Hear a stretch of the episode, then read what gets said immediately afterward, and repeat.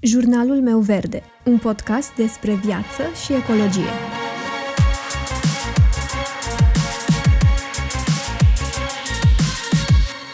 Bună, eu sunt Alexandra și tu asculți Jurnalul meu verde, un podcast despre viață și ecologie. În episodul trecut am vorbit despre manipulare, despre mecanismul care ne face să ne simțim obligați să facem anumite acțiuni. Însă multe dintre acțiunile pe care le facem, nu le facem doar pentru că ne simțim obligați, ci pur și simplu pentru că vedem la ceilalți și vrem să fim ca ceilalți. Practic, să fim parte dintr-un grup. Așa că în episodul de astăzi vom povesti despre cum acționăm noi ca ființe sociale și care este psihologia din spatele dorinței de a copia, în mod conștient sau nu, cum pot brandurile să profite de acest lucru iar la final vom povesti puțin despre ce putem să facem ca să nu cădem în această capcană și să abordăm lucrurile într-un mod mai conștient. Oamenii sunt ființe sociale.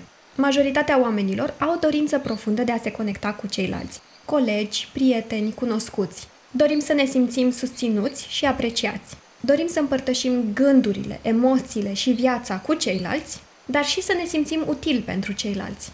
Aceste dorințe reflectă o nevoie umană fundamentală de a fi nu numai în prezența altora, ci și de a fi parte din ceva împreună cu ei. Studiile arată că un sentiment de apartenență are numeroase beneficii, în timp ce un simț al apartenenței care nu funcționează mărește riscul de afecțiuni fizice și psihice. Din punct de vedere al evoluției, există avantaje foarte clare în a ne conecta cu ceilalți.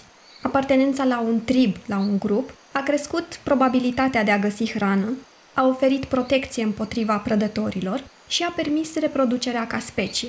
Motivația născută de a crea conexiuni cu ceilalți este profund înglobată în structura noastră biologică. Apartenența începe înainte de naștere, prin conexiunea fizică și psihică ce apare între mamă și embrionul în creștere. După naștere, sugarii nu ar putea supraviețui fără îngrijire, iar de la 6 la 8 săptămâni, Părinții observă, în general, comportamentul social la nou-născuților, zâmbete, schimburi verbale reciproce și atenție reciprocă. Aceste semne sociale timpurii sugerează dorința de a ne conecta cu ceilalți și de a forma relații sociale. Conform piramidei nevoilor umane, nevoia de apartenență se află pe a treia treaptă, centrală din cele cinci. În acest nivel sunt incluse nevoia de prietenie, de familie, de afecțiune și de apartenență la un grup. Nevoia de apartenență este așadar recunoscută ca fiind o nevoie profund umană. Iar după cum spuneam, asta căutăm încă de când suntem foarte mici. Să fim văzuți, auziți, simțiți. Pentru că interacțiunea cu alți oameni ne face să vedem valoarea vieții și să o apreciem, ne face să vedem că nu suntem singurii care se confruntă cu anumite probleme și ne crește motivația de a depăși obstacolele. Iar atunci când ne vedem în legătură cu ceilalți, realizăm că nu suntem singuri, prin urmare, cei mai mulți dintre noi căutăm să fim în prezența altor oameni care au credințe similare cu ale noastre, iar nevoia de apartenență este cea care ne determină să ne alăturăm unii altora, să formăm comunități, să ne asociem în organizații și așa mai departe.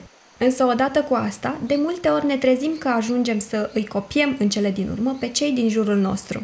Însă cum se întâmplă asta? Cum ajungem să îi copiem pe cei din jurul nostru? Un motiv este că această copiere este de fapt un mecanism care ne ajută să luăm decizii mult mai ușor.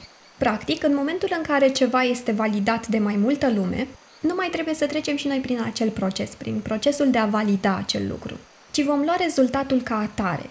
Așa este mai convenabil pentru creier. Prin urmare, facem ceva ce toată lumea. Iar acesta este, de fapt, principiul dovezii sociale. Majoritatea dintre noi folosim principiul dovezii sociale, social proof, pentru a determina ce să facem, ce să spunem, ce să gândim sau ce să cumpărăm. Principiul dovezii sociale spune că oamenii tind să facă ceea ce fac și ceilalți, în special ce fac persoanele pe care le consideră ca fiind similare cu ei ca statut și personalitate. Așa că îi copiem pe ceilalți pentru că asta reprezintă o scurtătură pentru noi. Iar al doilea motiv pentru care ajungem să-i copiem pe ceilalți este că acest copiat ne ajută să simțim acel sentiment de apartenență. Practic, dacă mai multă lume face ceva, vrem și noi să facem ca să aparținem acelui grup, pentru că imitația ne aduce mai aproape de acel grup. Când suntem într-un grup, avem o puternică tendință de a ne conforma normelor grupului respectiv. Acest lucru se poate datora faptului că, în multe feluri, grupurile ne protejează. Într-o lume a presocietății, avem nevoie de grupuri sau de triburi pentru a ne proteja împotriva prădătorilor și pentru a dobândi resurse suficiente. În timpurile moderne însă, grupurile ne protejează de singurătate și de lipsă a unui scop.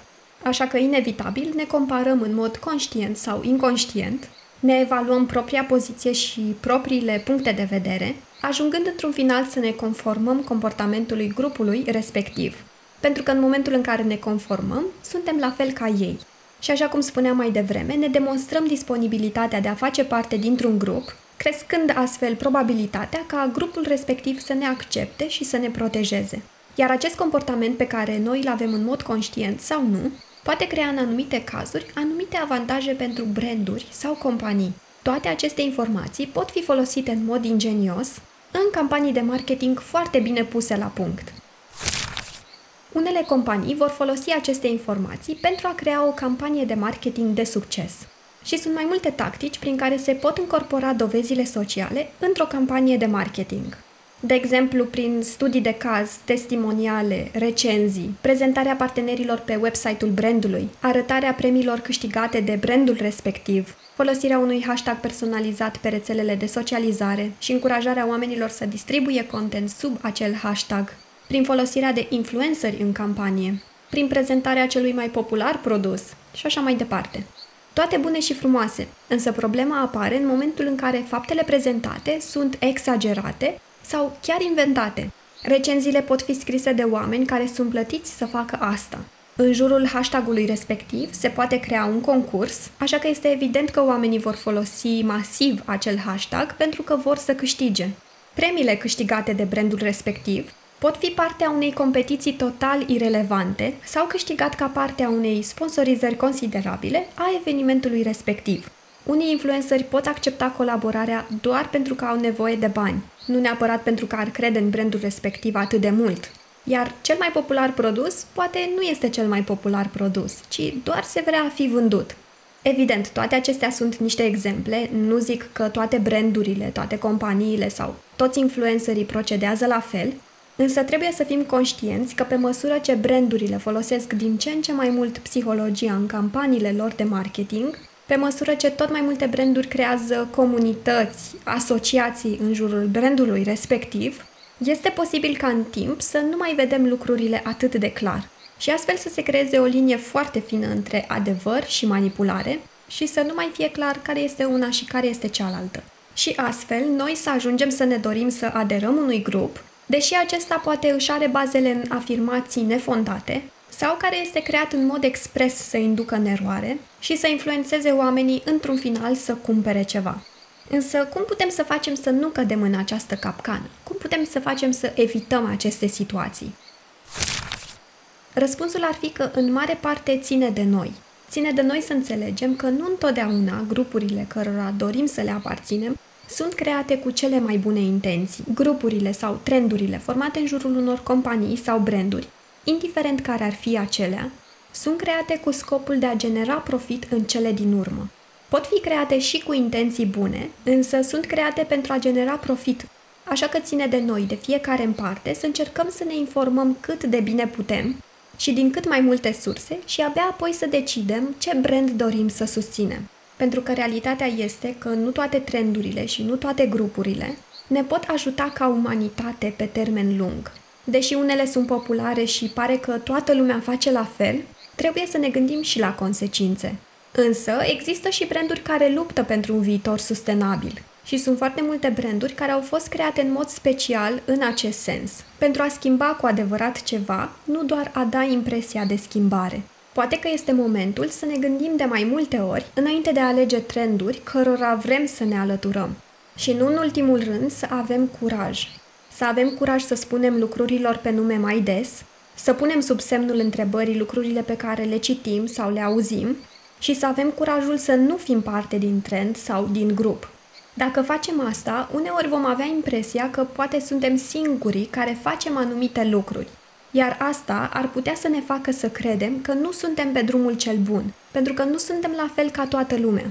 Însă trebuie să înțelegem că este normal să ne simțim așa.